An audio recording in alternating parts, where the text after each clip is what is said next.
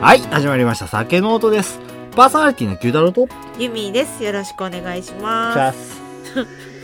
もういいやいやはい、酒の音とは日本酒好きの私たちが送る日本酒レポートの番組です。この番組は美味しく日本酒を飲みながら香りや味、温度の変化を楽しみ、記録を残しながら素人2人で勝手に語っていく番組です。はい。九太郎さんよ、なんだなよ。んださっきのシャースチャス。なんでもうできてますえ、まだ3本ぐらいしか飲んでへんで。おビール。晩ご飯頃からやから、3時間ぐらいかけて、もう少しか。まあ3本ぐらいやから、そんな飲んでない。いきなり会話が。いっつもこれぐらい飲んで始めてるやん。うん。うん。じゃあなの、にいつも「はいお願いします」とかなのにいきなり「シャース」って言ったからいつもちゃんとしてるからや。あそっか、えちゃんとしようよいつもちゃんとしてるよ。はい今日は折れてる。いきなり何ってな るよははいまあ経緯説明しましょうかツイッターね、見てらっしゃらない方もいらっしゃると思うので、はい軽く言っときますけど。えー、小指の付け根が折れた ね。うんしかも、あの、ぶつけてとかじゃなくて、まあ、こけてやねんけど、うん小指の付け根あたりから、えー、くるぶしの裏を回ってる筋があって、うんこけた時にそれがグンって引っ張られて、うんえーそれにくっついてる筋が、骨を引っ張っちゃ、そのす、うん、筋が骨を引っ張って、そのままバキっていったっていう。うん。まあ骨は、ねある長さ決まってるからね筋は伸びるけど、筋は伸びるから限界まで伸びた筋が骨を持っていったっていう感じ。ブチンやん痛い痛い痛い痛い痛いらしいよ。いや、実際知らんで、わからんで。けど、医者は一応なんかそんな感じのこと言うとったなって記憶はある。ああ病院行ってねうん。レントゲン撮ってもうたらう。んあの、レントゲンを取ったんが土曜日やってん。うんうんうん土曜日じゃない日曜日か。じゃあ、え月曜日や。ごめん、祝日。月曜日祝日だね祝日の日やってん。うんで、月、えー月間の先生おってんけど、正規の先生おらんかってん。うんで、まあ、あの、とりあえずよく、あの、晴れたるから、わあの、レントゲン取ろうかって、その先生に言われて、レントゲン室行って、で、あの、レントゲン技師の方に取ってもらったんや。で、あの、両足比べるために取るんやけど、うんかあの、全部取り終わった後、あー、杖とか持ってはりますかいや、持ってない。いや、見、見たら分からへんっていう感じで、いや、もう持ってないさ。あんまり右足体重負荷かけへん方がいいかもしれませんねって言われて。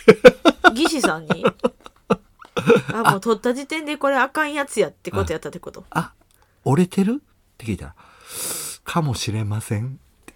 多分、その、あ、確実に折れてるわっていうのは見えたと思うんやけどまあ、、技師さんは診断したらあかんからね、そう、診断はできひんから、うんかもしれませんねって言われて、でもああやった んやあーって、あー、わかりましたって言って、戻っていったっていう、ちょっとしたエピソードあんねんけど、車椅子とかじゃなかったよね全く足引きずりながら病院内歩いてた。いや、普通なんかさ、車椅子渡すとかさ、で私も今ちょっとそれを思った、松葉杖渡すとかあるやんって思ってんけど、その時は。まあ、松葉杖うはん。ちょっとまたほら貸し出すとこが違うから、まあせやけどったら普通車椅子持っていきますねとか、なんかあるやんって思いながら、まあ、いっかと思って。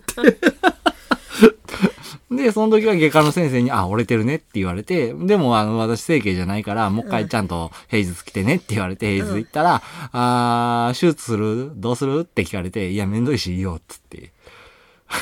おう手術した方が早いんじゃないの早いんじゃないなくて、確実。うん、ううん、ん。その、ボルトで止めてしまうからな。そううん。自然治癒は、その、間がある可能性あるよあるよ。まあでも別にいいかなと思って。 大丈夫やろって。 そんな僕はあの身長派やから大丈夫でしょ。いや絶対違うでしょいやいや、あのそういう痛いところは痛いようにしいひんから。痛くないようにするから。うんうん。大丈夫でしょ。身長派やから。まあまあでも経過見てうん言われたら手術だね、そうだよね。あの、2週間後っつってたから。まあそれ次第でうはちにまた報告うをんということ行っでてそうだね。手術しやんなんかあったら、手術したら酒飲めへんかもしれんね。はいそうなったらしゃあないねそうなったらしゃあない。取りだめや。お ー、そこは飲むんかい。 2日連続とろうぜ。死ぬ。まあそんな感じで始めていきましょはい。う。はい。大丈夫かなまあ、今日の時点は大丈夫ね。え、今、うん今痛いよ。痛いね。大丈夫じゃないよ。あ、飲んでもいいけど、大丈夫じゃなまあ、い。でもいいよくはないと思う で。あ、そうなん。あの、血液がこう、循環が速くなって、血圧上がって、活性化されて、治りが早くなったりするんじゃないの。治り早くならない。あ、そうなん。まあいいんじゃまなあい。いいや。ははいい。じゃあやっていきましょうか。へい。 125回でございます。おお、125かう。ん。はい。 1と4分の1やな。え何や今うんうん。はい。まあやっていきましょう。はい。はい。高価なお酒なんでしょはい。本日持ってきましたのは、最近ね、ちょっとね、北の方多いかな、やっぱり。秋田県から、うほい。天寿酒造、鳥海山、純米銀杏、宮間錦生でございます。イエーイ、宮間いやまあ北の方多いけど、この前高知やったし。あ、その前。が秋田。うん、だね。だから秋田がちょっと、いや、でもその前福井やし、まあそんなにあんま行って帰って行って帰ってしてるからあ、な んどか、こに帰んねん。。北に帰ってるんだよ はい。じゃあ、あげながらスペックいきます。はい。アルコール度数が14%。はい。精米部合が60%。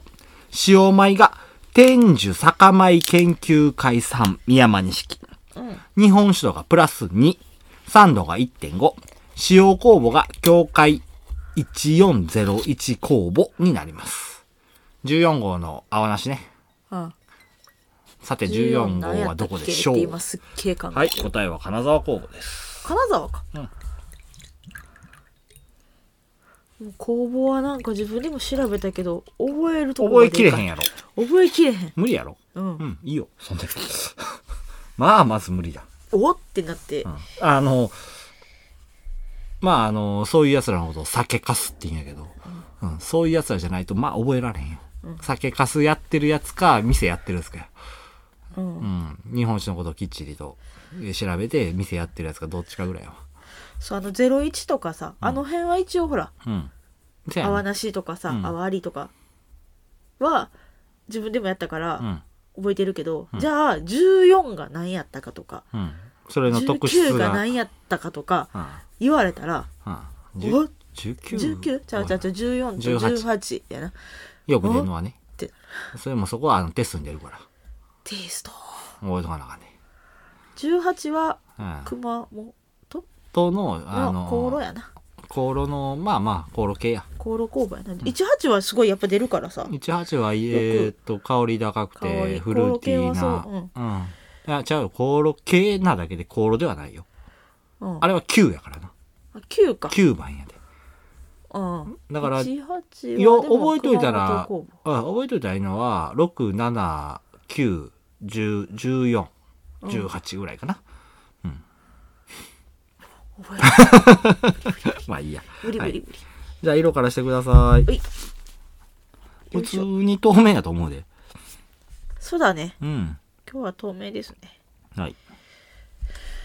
もう特にそれ以上言うこそうとや日もないか本な。酒色とかもないしまあ生泡があるわけでもないし生やけど、プチプチしてへんかな。ちょっと温度上がったらしてくんのかなとは思うねんけど。で、オリンも特に浮いてへんし、うん綺麗な綺麗な感じですなところやね。はい。では香りいきます。うん。なんやろ。そこまで香り高くはない。ほうで、旨味が強いんかな。そうやな香りはそんなまにた生臭系やな。うん今思ったなんか魚屋さんの匂いがすると思った、干物やな。ひうん生臭い感じがするコップが悪いんかなって一瞬思ってん けど。いやこれもしたからそうだと思うそうやよね。あのー、蛇の目でもそうやし、香りグラスもそうやし。うん。うんただほんこの前もスルメって言ってうる、ん。なんだよね。だから、やっぱりコップ悪いんかなって今若干思ってる。2週連続でこれはないやろと。ちゃんと洗って るよもう一個のジャム入れてみてね、ちょっと待って。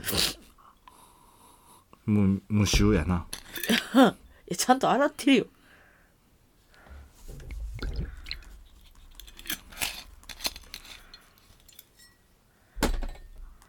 香り弱めって感じやな。あの、うん、生臭系やわ。 間違いない。んで、アルコール感、ちょっと出たなうん。時間経ってからかなちょっとわからんけど。うん。で、あー若干の、あのーあれ、酸というか乳酸感うん。あるかな。少し乳酸。うん。まあ、なんせ全体的に、あの、香香りりはは、弱いうん。弱めでなってるかな。うん。うん。はい。じゃあ、舌触りいきましょう。おおきれ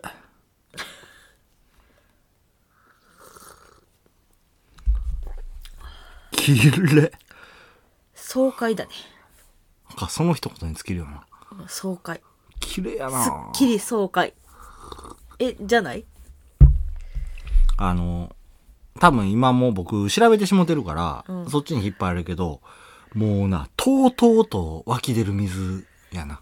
うんこれは、もう綺麗な、綺麗な水としか言いようがない。うん。うん。爽快。えい。ほんまに、え、それ以上湧あきるかな水系ってこと、うん、まあ、それを調べた上でもそういうことなのね。うん。そうだね。そのイメージは変わらんな。うん。うん。じゃあ、味もいっちゃいますじゃあかいや、待てよ、待って、待って、待って。まだ行く、まだ行く。まだいく。まだ行く。舌触りまだ薄いやん。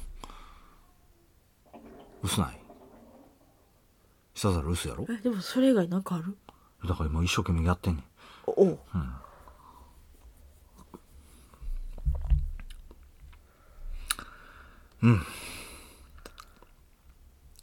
ないわ。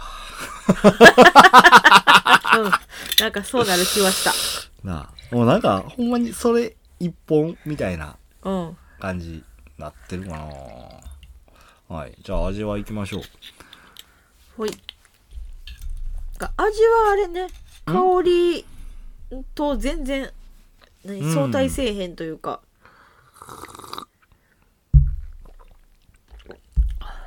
結構、しっかりしてる。あのー基本的な、いあの、印象としては、うん。先週の美女部と美女婦ふ、と似てるところはあるかな。その、そうだね。香りの旨味感はあるんやけど、味わいとしてはすごく綺麗なお酒やなっていう。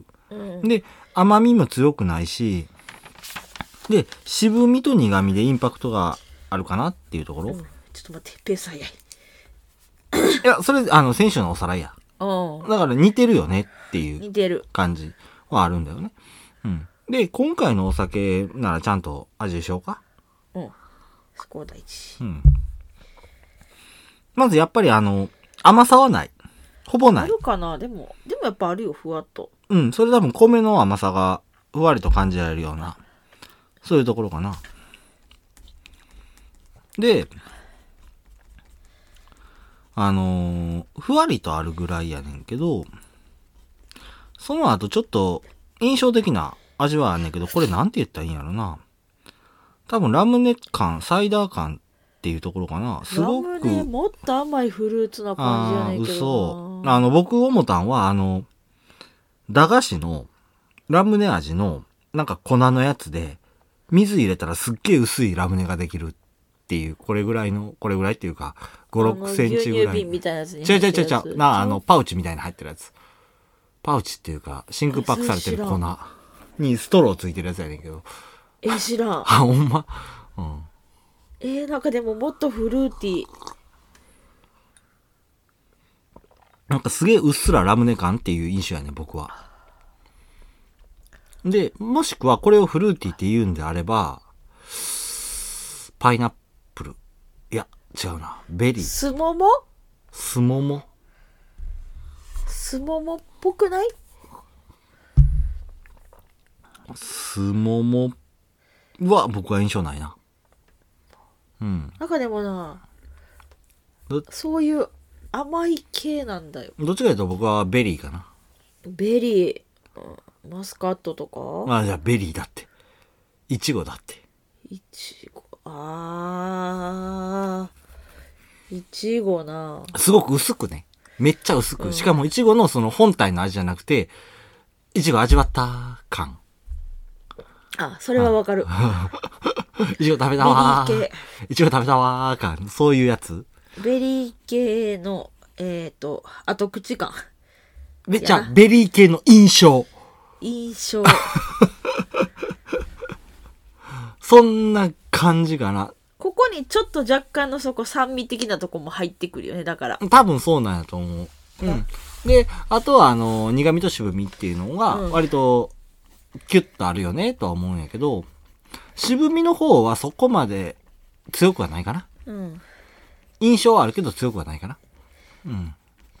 苦味は結構しっかりあるうん感じ。うんうん。いや、でも、飲みやすいね。すごく飲みやすいと思う。うん。綺麗な。汗でも飲んだ後すげえすっきりするんやけどうん、綺麗なお酒だと思う。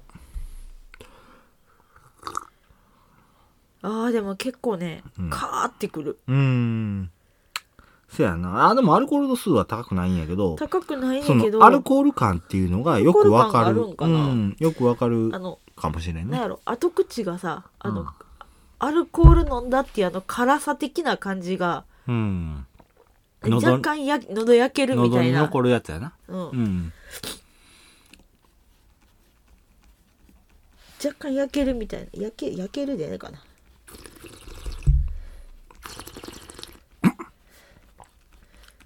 どうしたむせた見せかけた。うん。やっぱりその、さっき、ちらっとパイン、パイナップルって言ったんも、うん正直わからんでもないかな、とは思う。うんうん。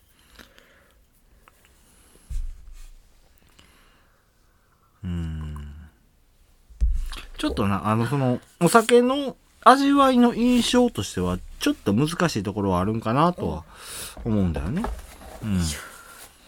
こうしたこうしたこぼすな、こぼすな。まあ、でもそんなとこかな。ちょっとよいしょ綺麗。綺麗すぎて、あのー難しいかなって、その言葉に出すのが。いや美味しいしうん綺麗やし、うん。作りすごい高いしクオリティで、クオリティすげえ高いな。確かに。ううんんうん。ちょっとこれ感謝時難しいなって思うかな、僕は。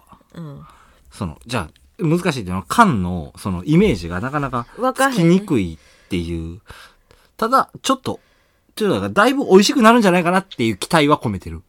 うん今の現状で言うたら。作りが綺麗うん。そうやね。っていう感じやな。んで、その、干物感うん。のとかあるやんか、うん香りの。すごいこう飲むたびにな、鼻につくねん。あわかるあ。鼻に上がってくるってことじゃあじゃあじゃあ、あの、鼻がこう、あの、蛇の目に入るやんか。うん。そしたら、スン、スンって 鼻の中に紐の感の香りがくん ね。まあでも、う結局だからこの前もそうやけど、そこが旨味いや、いや、と思うねんけどなあ、正直言うて僕、このお酒、旨味そこまで感じられへんのよな。飲んでてあ。ー飲み口では。で、それがその缶になった時に、どんだけ出てくるのかなっていう期待値もありつつこ、の前もそうやもんねう。ん缶にした時に抜群に香り、旨味感がそうだね。上がったって言ってたし、それはあるし、その、だからその期待値は、割と缶に上がってるね。対しては高いかな。うん。あ、この間ちょっと話変わるけど、ツイッターでお話ししてた時に、あの、ほら、先週紹介したさきさんうん。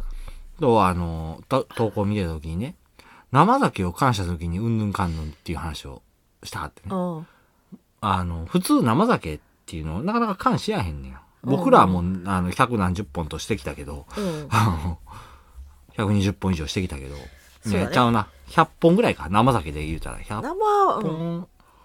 もうちょっと少ないかもしれんな。80本ぐらいかな。うんやっぱりそれちょっとあの、ほみんなもしてほしいなって僕は正直思ってんねん。うん。生やからしたらあかんじゃないねん。生でもしていいんだよっていうのを今ちょっと言うときたいなって一瞬思った。倉本さんははって思ってるかもしれんけどな。ええそれが倉本さん割とな、評判いいね。あ、そうなのうん、結構言われんねん。このお酒、うちでは感したことなかった。でも、そんだけ美味しいって言ってくれはんねやったら、ちょっと一変してみるわ、みたいな。で、そういう意見聞けて嬉しかった、とうか。ん。で、あの、実際自分らしたことないから、うん。実際してみてどうなんかっていうのを聞けてめっちゃ良かった、みたいな、うん割と言うてくれはったりするね。うん。その、聞いてくださった倉本さんはね。うん。う。うんん。で、その中にも生酒の方もいらっしゃったりして、うん。うん。あ、そういう風になんねや、みたいなうん。ところがあるから。で、倉本さんとしては、そのお酒を飲んでもらうのが前提で、その楽しみ方っていうのは、千差万別っていうのは分かってはるから、う。うんちの酒はこういう風に飲めっていう風に思ってはる倉本さんっていうのは、まあまず少ないんよ。ほうう。。ん。で、その中の楽しみっていうのはもちろんみんなで見つけていってよねぐらいの寛容さがあるから、だからその倉本さんとしてそういう生酒を感した時にどういう変化が起きんねんっていうのは割と、あの、寛容に見守ってくださってるところはあったりするんだよねやってることめちゃくちゃやよな。あめちゃめちゃやで。スパークリング日本酒でもな、感するからな、感する僕かららはな。うん。はい。まあそんなところで。お話入っていきましょうか。へい。天獣酒造でございます。噛みそうやな。天獣まあ天獣、天の寿と書いて天獣っていうところね。はい、創業は文政3年、まだ長っいたことないやつが出てきた1830年。えー文政ないのえ、今までの放送ではあんまないよ、燻製は。あんまないやろってことはあるってことよね。じゃあ聞いててよ。あったありますよ !1830 年です。もうすぐ200年。おうどこやわかんない。 江戸。でも江戸はわ かる。江戸はわかる。枝。えー、1830年やから、うーん、江戸の後期に入ったぐらい。うん。ううんん。まあ、その辺でいっとこう。はい。秋田と山形にまたがる、鳥海山のふもと。現在でいう、えー、由利本荘市、八島町に初代である、大井英吉が創業されたっていう風になるんだよね。ほう。うん。由利本荘って割と有名な市でね。そうなの全然知らん。あ、ほんま。酒蔵もいっぱいあるよ。うん。温泉もあるよ。おいや、そこはさあの、今回の話は関係しへんよ。うん。僕はし、僕はよく知ってるっていうだけで。何温泉何温泉やったっけそこまで忘れた。えーじゃあじゃあ温泉の話じゃなくて、由利本荘市っていうのをちゃんと知ってるよっていうふうに言うただけ。うん。温泉の話じゃない。 うん。まあいいや。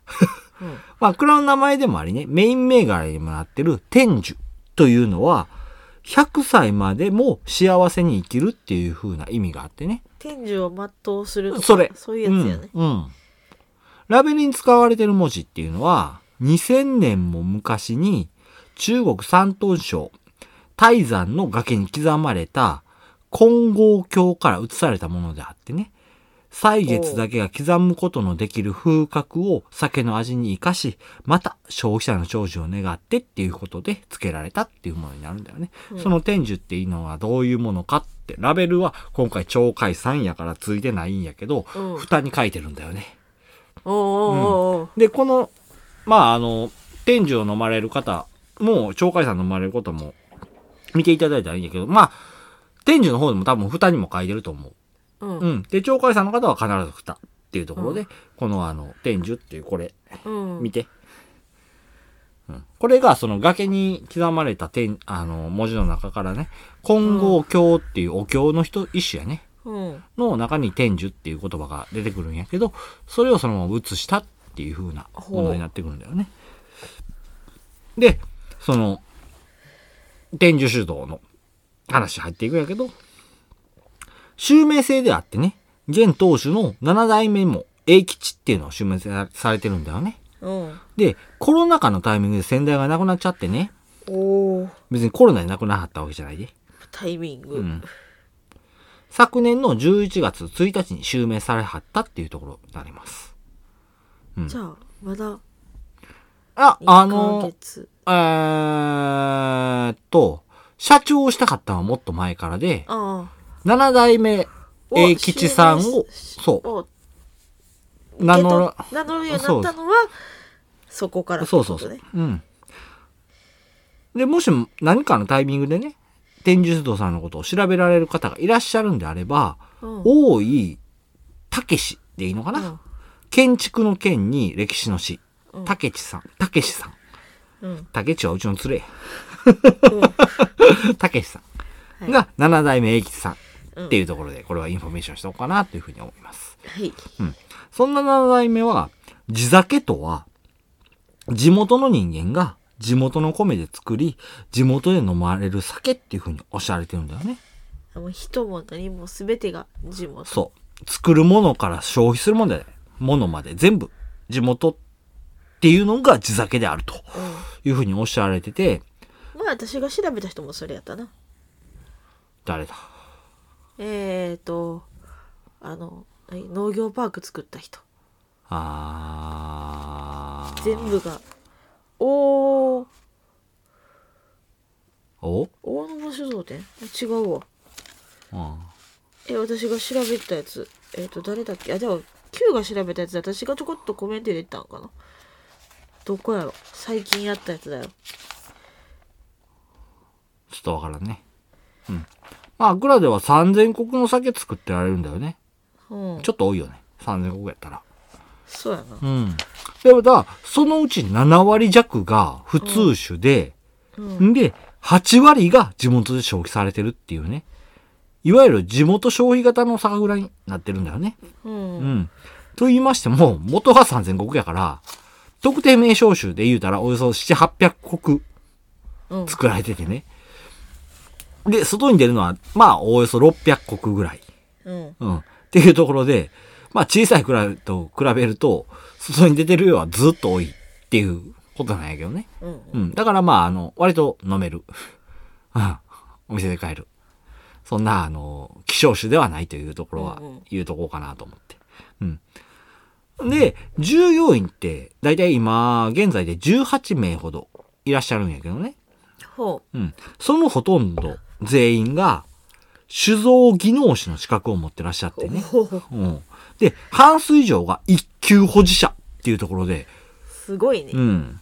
で、さらに、当時さんっていうのは40代とまだお若いんだけど、うん。個人では幾度となく金賞を受賞されてるような実力者であってね。すげえ若く勢いのある当時さんがね、うん当時さんを支えるベテラン勢の実力者たちと。そうやんなすごいすごいなんか環境をね作ってる人たちがで、まあ、そんな裏打ちされた技術を持つ方々が作られたお酒が美味しくないはずないよねっていうところで。そりゃそううだ、ん。で、さらそうに、やろねあ作りが綺麗とかクオリティ高いっていそうなんよね。ところこの、クオリティ高いって、まあ、一言で言うてしまうと、割と雑なんやけど、まあ、しっかりしてるくせに、こう、綿密というか、緻密というか、うんうんあの、すごい上品なお酒に仕上がってるんだよね。うん。まあそういうところっていうのが、その、裏打ちされた技術っていうのを持つ方々がね、作られたお酒っていうところになってくるんだろうねっていうふうに思うんだよね。うんうん。さらに、こう、地元の米にもこだわってらっしゃるっていうところでね、昭和58年から、天寿酒酒米研究会っていうのを発足されてて、あここが発足してるんだそうそうこそのう。研究う会を、ん。えーまあ、契約農家の栽培グループっていうのを作ってね、うん宮山錦と秋田酒小町を栽培されて、本醸造以上の特定名称種に、ほぼ全てこれらの米が使われてるっていうふうなことになるんだよね。へえでその、酒米研究会って言うたら、前々回、一泊水星の福禄寿さんの時に話したんや研究会ってあったよね。覚えてるよね、うん前々回だからうんさすがに。うん。こちらで、それと比べても、あの、天寿酒造さんの酒米研究会の方が、ずっと早いんだよ。そうか作られた。その、福禄寿さんの方は、十数年前うんに発足っていうところに比べたら、昭和58年やからね。そうだねもう30、 4040 40年。や40年前。うん。すげえもうさす、そっからもうそそんなの時には、うん。発足されてるっていうところになるのかな。そっからもうこだわりがこだわってるってそうそうそこうとそやうそなうそうそう。うん。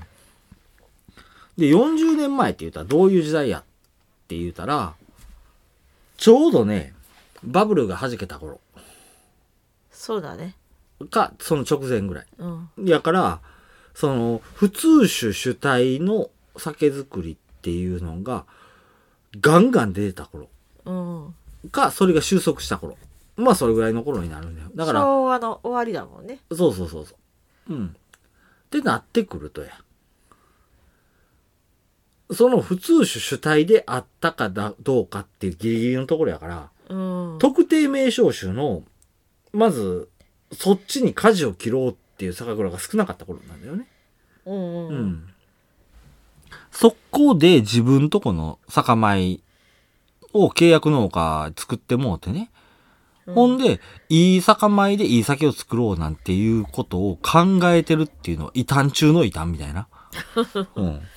そこまでこだわって何すんのみたいそうそうそうそなとこやんなう。うん。だって作れば売れる時代やってもうその頃って。そううねん。っていうところでもう、えらい、こう、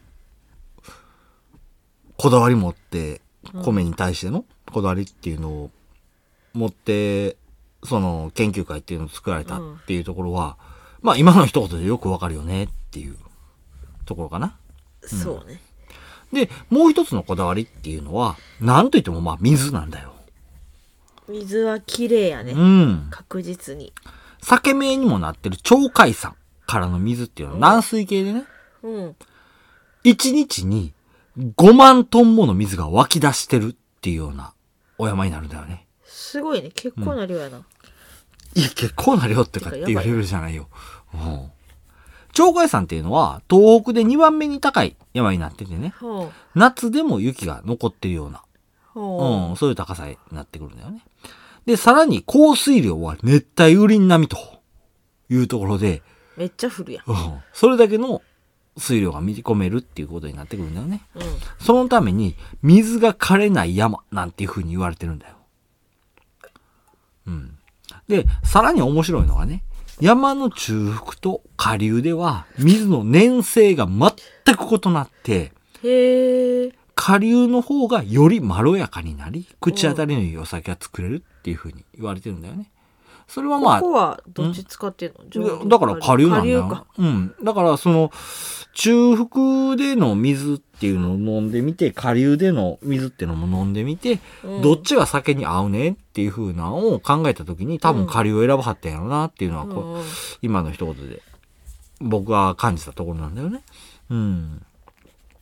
で、なんで下流の方がっていうところを考えてみると、やっぱり山の中で磨かれるっっていう水、それでミネラル分が多く含まれたりとかうん、そういう風なところがあってあの下流から出てきた水っていうか下流にたどり着いた水っていうのが、うんあのまろやかになっていい水そのお酒作りに対していい水になってるんじゃないかなっていう風にうん、思うんだよね。でまあ長くなったんやけど以上が天寿出土の基本情報となります。ちょっと待って基本が日本なんだよ。まあよくある話だよね、ここまで。うん薄い、この上っ面を作ったような話を今してきたよ。うんうん。こんだけで。え、上っ面大丈夫つらまあまあまあまあまあまあまだよね。 で、こっから天中出動さん、何が違うんや、他とっていうところを見ていこうかなと思うんやけど、例えば、麹作り。うん。この麹作りっていうのは、天中出動さんではね、機械でも作る し、箱でも作るし、麹豚でも作ると。あおお色の作り方してあるってことでもこれおっ酒に合わせて、てとかうん、よく聞くよね。うん正直言うて。つまり、あのー今までも何度も放送でできた通りね、機械でできるところは機械で、手でやるべきところは手でっていう風な、うんハイブリッド型っていう風に言うたらいいのかな。うんまあそういう作りされてる。で、効率を考える蔵では多く見られる形だよね。そうねうん。うまあでも、まあでも何度も。どっちも何度も。作ってうん。っていう風なところで。では、他と何が違うんかっていうと、そうよねそこまず、7代目蔵元の考え方。ほ手作りっていうのは何でしょう人間の五感を使って作り、人間がきちんと管理すれば、手作りと言えるのではないでしょうか。人間がいかにして手を抜かず、かつ疲れないように工夫することは大事。そのために機械を導入することも必要でしょう。例えば麹なら機械を入れた分、作業に追われないでいい麹を考えることができます。っていうふうにおっしゃられてるんだよね。うちゃんと正しい使い方やね何その、あっさい感想。いや浅くはないよあいーいやだやって、だって僕これね、マジ感銘を受けたよ。っていうのは、うん今まで多く調べてきててね、僕はこのハイブリッド型の機械の導入っていうのがすごく好きやったよね。その、効率考えつつね、その上で人間の手でどれだけ手を加えるか、うん人間しかできないことをどれだけ突き詰めるかっていうのは、多分今までも何遍も言うてやと思うね。うんけど、うまいこと言葉にできひんかったんよ。おうそれに対して。まあ、まさに、晴天の霹靂っていうところでね、うん僕はこの7代目の言葉っていうのが一つの形になったっていう、その今まで自分の中にニュアンス的な考え方しかなかったんがうん、一つの形になったっていうふうに思うんだよね。うんけど、ここまでの話聞いただけでは、何そこまで感情揺さぶられてんのみたいな風に思うんやけど、こっからよ、まだあんのよ。この話の続きが。その、機械を入れるとこは機械入れたらいいよね。手作業するとこは手作業したらいいよね。うんうんだけじゃないね。ここの小倉さん。ただ、機械化するだけではなくて、うん精米機で言うんであれば、もうここ自家精米したはんねんけど、うん中野式っていう風な手動精米機をうん自動化して使ってらっしゃるんだよね。おお改造してんの。あうん。すべてを最新式にするんじゃなくて、あうん自身の蔵で一番評価の高いものを使いやすい形に改造して使うっていう風なう。んで、他にも、酒母作りのタンクっていうのがね、背が高すぎると。いう理由で、半分に切って使ってたりとか。いろいろいろいろやってるないろいろやってるやんか。うんそれなんでやって言ったら、現場の使いやすさだとか、うん自分たちの身の丈に道具を合わせるっていうこの考え方。うんこれが一番効率化を生んでね。そのおかげで手をかけるべきところに最大限に手をかけられるっていう、それを突き詰めたっていうよりも、うんそれが当たり前なんやっていうところを感じさせられたんだよ、僕は。僕、あの、実際農業をしてるって何遍も言ってるけど、うんそれが、その自分の、その、やってる農業のやり方っていうのは、うんその確かに機械もちろん使うしう、んいろいろな、この、ね、あの、便利な道具っていうのも使うけど、うんそれを、その、決められた使い方だけで使ってるわけではないわけやんか。まあそうね僕としてもう。んその、道具を便利なように、自分が一番、あの、ポテンシャルを発揮できるように使ってるっていう、それと同じことをされてるっていうね。うんうん。だからそのタンクを切るだとか。うん。そういう風な、あの、その手動式を自動に変えるとか、そういうのは、すごいこう僕の中で、うんどう言ったらいいんだろう。あの、こう、 どう言うたらいいねん。自分の中のそのやり方とすげえ繋がった部分があったから、うんだから、こう、すごいあー共わかるみ感たいを、なそうそう、得たし、で、今まで僕が、その今まで言うてたことね、うんその、機械化とその手作業のハイブリッドっていう、うんそういうところっていうのにも、すごい繋がってくるっていうところがあって、もうほんまに、それこそ晴天の霹靂っていう単は、もうようやっとその言葉にできた、か んその自分の中の気持ちっていうのを、あのストンとはまったのねそうほんまに、そんな感じだって。あのカコンって綺麗にはまったそ感うじそう。それがね、もう、嬉しくて。うん。っていう感じなんです。やったんすよ。やったんすようんやったんすよ。はいまあそんな小倉さんですわ。ははい。い、今回はもうあ最後ちょっと僕の気持ちが気持ちが溢れちゃいましたけど。溢れ出してあのお湯作るの忘れたっていうね、ほんまやな。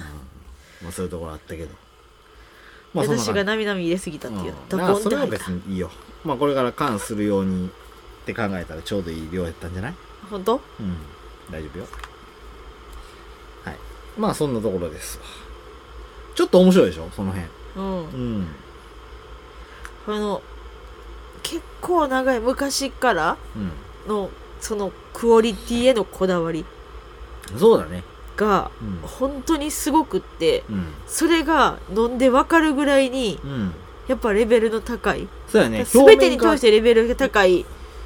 レベルが高くても、その、表面化してへんかったら分からへん。そうそうそうそうそ正う直。言うと。うん。飲んでわかるぐらいにそうやね。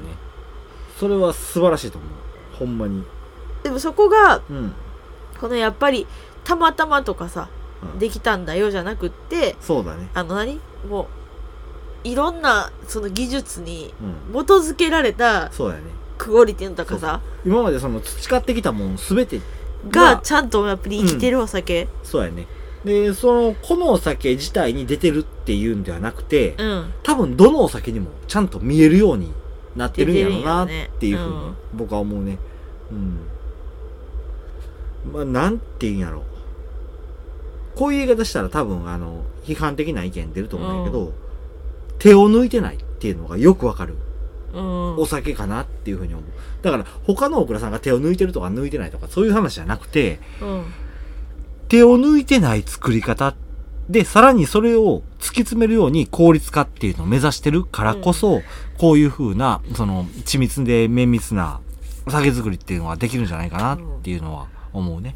だってさオクラさん全部がさ手抜いてるとかそんなんがあるとは思ってないし、もちろんもちそろれん。ぞれやってはるんやけど、うんどう言ったらい いかな今喋っててさすっごいいい言葉浮かんでたのにさ言葉って難しいよ飛ねん。だようん。それが、あー出てこ酒へんなのった音クオリティです。出てこへんなっためっちゃ気持ち悪いめっちゃ言いたかった言葉あったのに飛んだよ はい。えー、なんかほんま 飛んだなんかめっちゃ言いたかってんで、すっごい言いたかったことがあってんで、はいよあかん飛んだよくあるよくある。僕も言いたい言葉を必ず飛ばす。あかん飛 んだ今めっちゃいい言葉浮かんでたのにはい。まあそんなこんなで。うん。まあ結構好きね、あんた。ちょっとでも、あんたの今までの好きなお酒とは感じとは違う全然違うよな。うん。あの、すごいこう、ざっくりした言い方すると、先週の美女部より薄い。味わい。で私こっちの方が好きあ、多分な、それはすげえ綺麗やからと思う。その、飲みやすいんよね、基本的に言うて。美女部より、美女風よりさらに綺麗で飲みやすい酒やと思でもしな美女風な、う。うん。ちょっと物足りんかったんよねあ、そう。ほんなら、どっかの、その、アクセントが、君の中にカコンってはまったんじゃないかな。そうやねんって思な、ううんなんかちょっと美女風はうん。私の中でうん美味しいんやけど、うん。あなんか物足りひん感があってあ。であその時は気づいてないんやでああ。その時はうわーっつって飲んでるんやけど、今回これ飲んで、うんこっちの方がスコンとはまる感と言いあますかあただ私もほらあの Q のさあえっ、ととお友達にも言われたけど、あ。うん。私ってとりあえず綺麗やったらいいってわけでもないんよねうん。綺麗綺麗なお酒が好きってわけでもなくてそれを言われるんやけど、うん。ユミって飲む酒選ぶの難しいねって言われるんよ そやね。はい。めっちゃ綺麗な酒出したらいいってわけでもないって言われるしさうん。なんかこれはハマったよああ、そうか。まあ、その辺の個人の感想はよくわからんねうん。さすがに。はい。じゃあ、というわけで、缶できたんで、していきましょう。うい香りは香、り香りは、あの、その、生臭系の旨味っていうのが消えて、なんせアルコール感、高いかなってうん思よう。はい、どうぞ。いしょだほんまやねうん。アあのルコール感アップその、生酒缶した時の、あの、独特な香りっていうのはなっていうのもないし、単純にこう、缶酒やなっていう香りがするかな。アルコールがきつい感じ、うんで、そのままちょっと飲んでみて。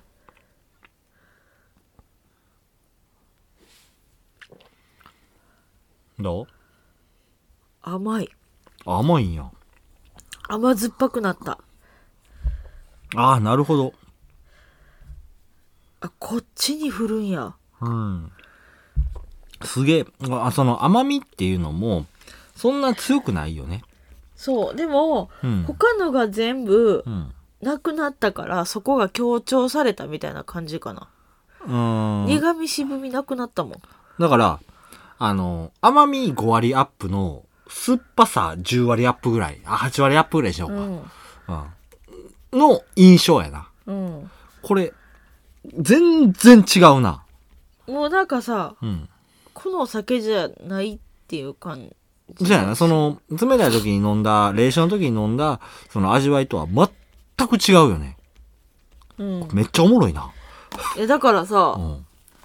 まあちょっと今度やったら面白いかなって今私も思うてんけど、あ冷やと缶と並べて、これとこれペアっていうのを選べって言われた時に、うんあーこれ合わへんかもしれん。せやろな。うん。あるやん。ああのクイの、ズこれとこクイズれ、的そなうそとこう、クやイろズ的なとこにして、これとこれはペアやでっていう組もうと思った時うに、ん。これ多分組めへん気がする。ああ、なるほどね。ちょっと待ってって置いといて、最後残ったからこれとこれかなで組めても、うん。最初からこれはこの酒の缶やわとはならへんかもしせれん。やな。ちょっとわからんかもしれんな、うんそれは。確かにそれぐらい違うな。違う顔見せてくれてすげえ楽しいな、これ。楽しいね。うん。あの、正直言うて、うまいかまずいかで言うたら、うまくはない。缶にして。うん冷やの方が美味しい。うん。断然その、緻密さっていうのが、冷やの時にあるから、冷やっていう言い方が悪いねんな。冷やって言ったら、常温になってしまうから。冷酒の時の、その、あの、緻密さっていうのは、多分なくなってるんやと思う。バランスは崩れてると思う。うんけど、全然違う味わいがあって、面白いよね。一変してほしいな、とは思ったかな。うん。あの、これをメインでもおすすめせん。そうやね。たまだであ、も、まずくはないよ、正直言うて。うん、うん。けど、うん、ちょっと面白いよねっていうところある。こんなに変わるかっていう面白ださから他の温度帯でちょっと試してみるのもいいんかなって思って。もしかしたらもっと美味しい温度帯あるんじゃないかなっていう風な、うんその期待値っていうのはすげえ高いと思うな。うん、まあそんなとこかな。缶で言うたら。はい。ほい。じゃああの、最後のトピックスいきまーす。はい。イお便りのコーナェイー。ウェイ。ウェイ実は今回あの、ちょっと長文なお便り来てまして。うん。珍しく。ありえへんと思うねやから。僕はすごい、すごい丁寧だよ。目を通させていただきました。はい。はい。じゃあ、読んでいきましょうか。よろしくお願いします。はい。お名前からお願いします。えーと、山田太郎さんからお手紙いただきました。ワイ太郎さんですな。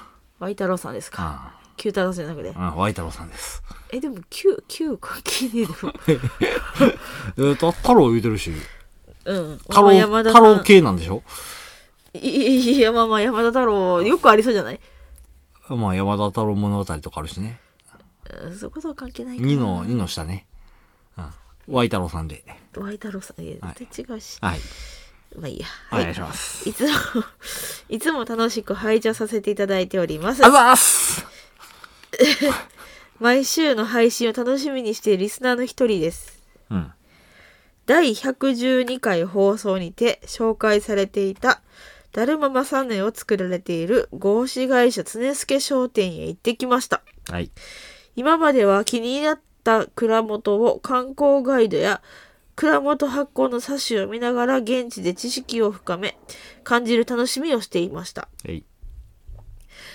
今回のように配信を聞き他者の目線で蔵元の歩んできた経緯の強みなどを経経緯。緯や強みなどを事前に知ってから訪れるのもまた一興と実感しました、うん熟成酒は何銘柄も飲んでいますが薄摘み桜のような特徴的な銘柄は事前知識なく機械的な感応のみで感じてしまうと銘柄本来の良さにまで気が回らなかったと思います良い銘柄に出会えまた発見につながった配信にとても感謝していますおお。おー自身のお酒と経緯とを語ると文章が尽きないため要望を2つだけ送らせていただきます。おえっ、とこの山田太郎さんの地元だね、うん三重県川伏酒造上手。川部醸造の矛杉をまだ飲まれていないのでしたらお二人の味の感想を伺いたいと思いリクエストします。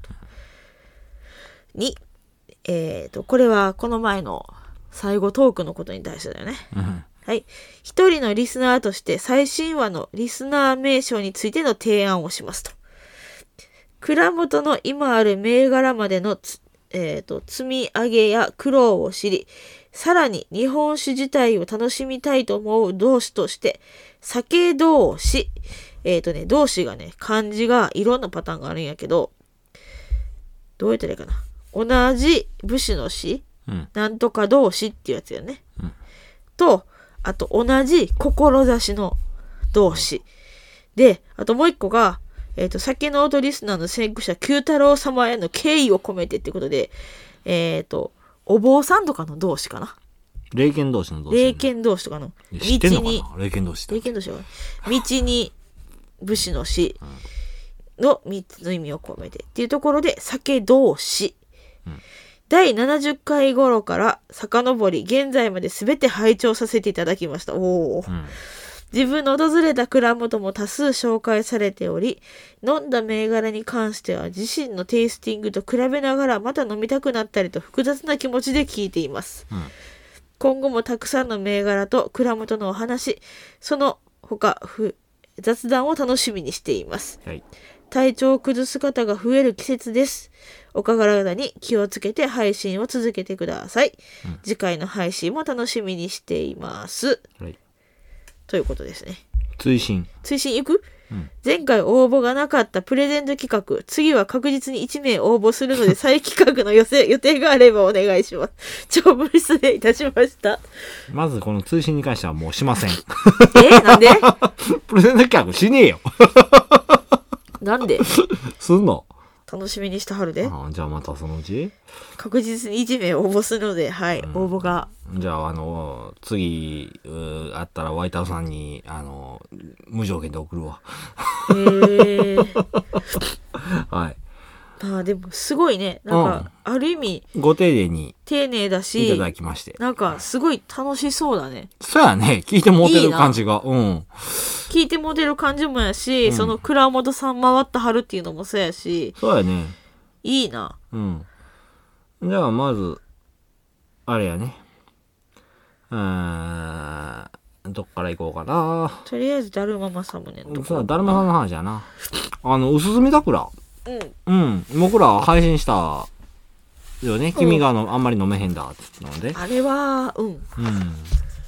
無理だったうよん、この間最近行ってきはったみたいでね、うんあのその僕らが勧めたその3本セットうん、のちっちゃいボトル買ってきたはるねじゃないんだよねこれこれ大きい方かあのね4本セットなんだあよほんまや、うんえっ、と熟成3年熟成5年、うん10年20年10年20年なんならもう一個アイスクリームかけるお酒とかも買ってきてるうんそようだねこれと薄墨桜を飲み比べるっていうねすごいことしたはるないやーこれはもう完璧でしょ、はあ、いやまあうん完璧と言うだけど実際のパーフェクトを目指すんであればそのほら薄見桜の回で僕言うたと思うんだけど、うんそれぞれの年のあそれぞれの年のそのお酒っていうのを全部このくらいにあってね、うん、全部残してはって、うであのその年にあったその代表的な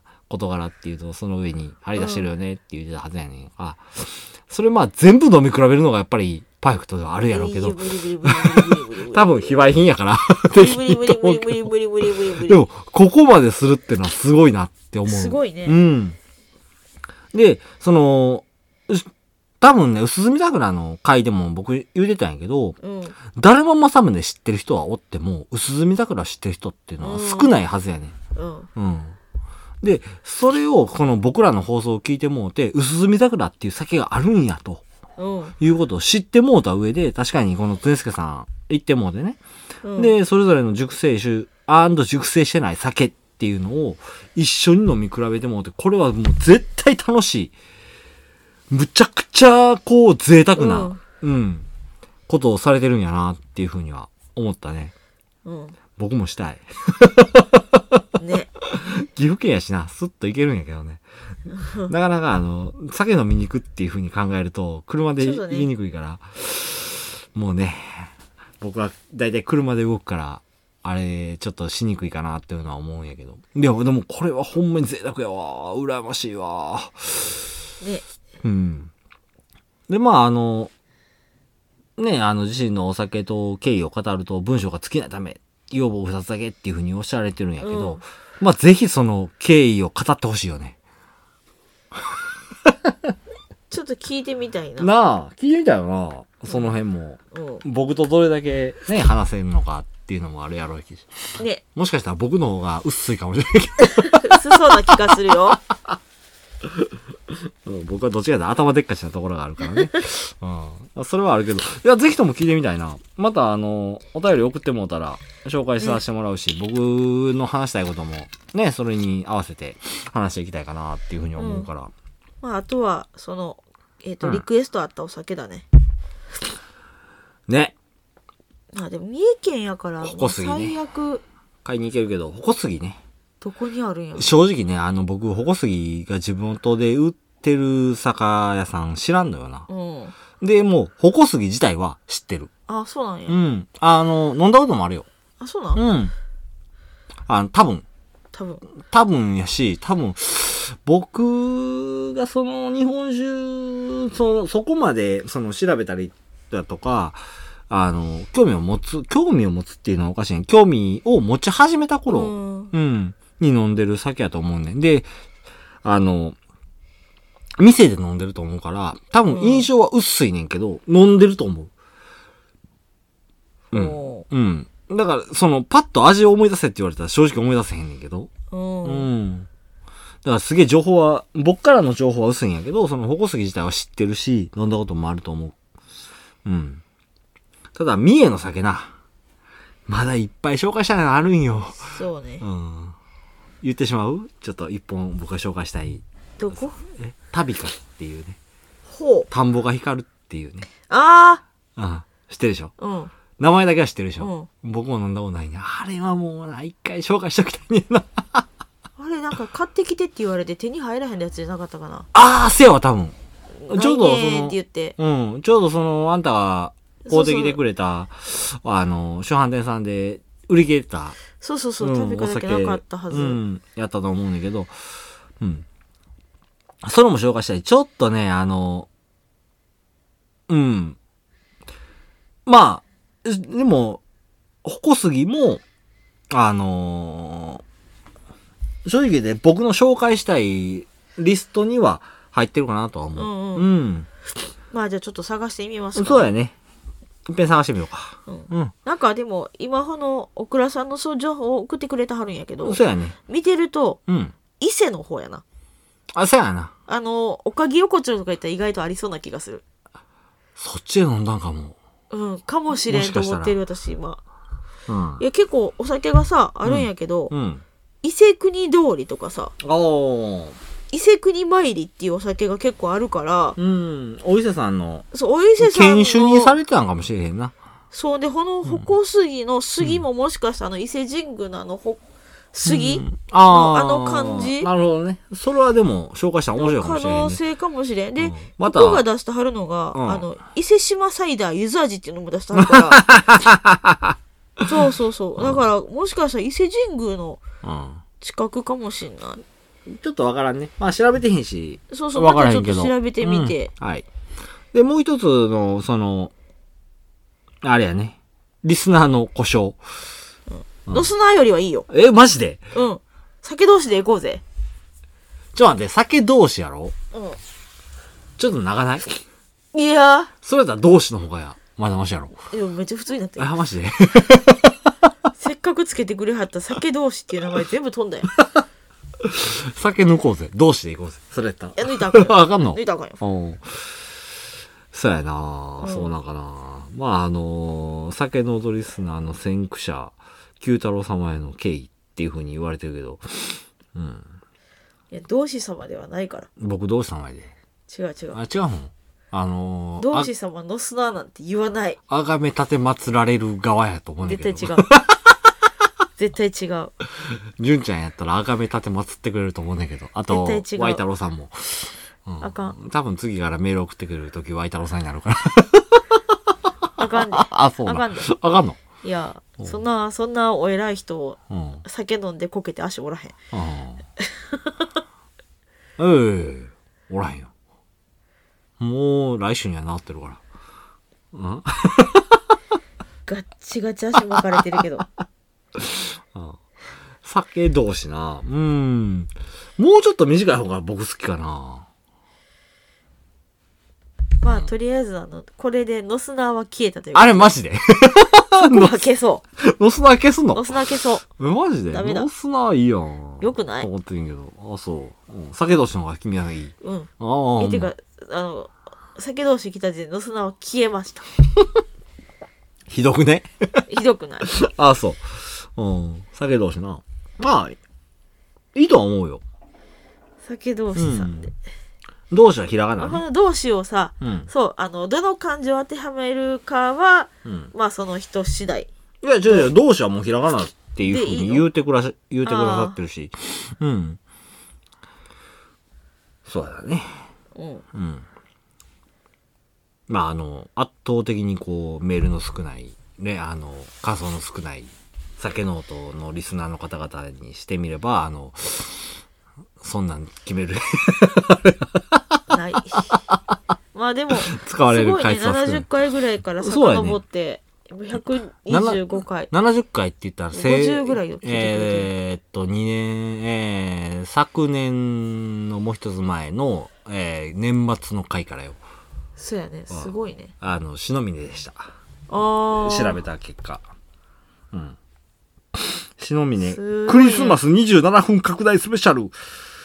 中央酒造、篠峰60、小山錦、純米吟醸、薄濁り生原酒から。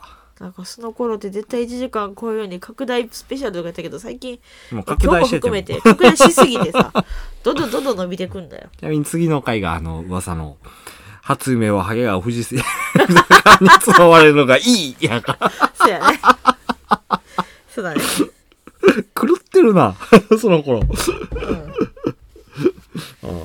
暴走してたあたりやなそうそうそう、めっちゃ楽しい。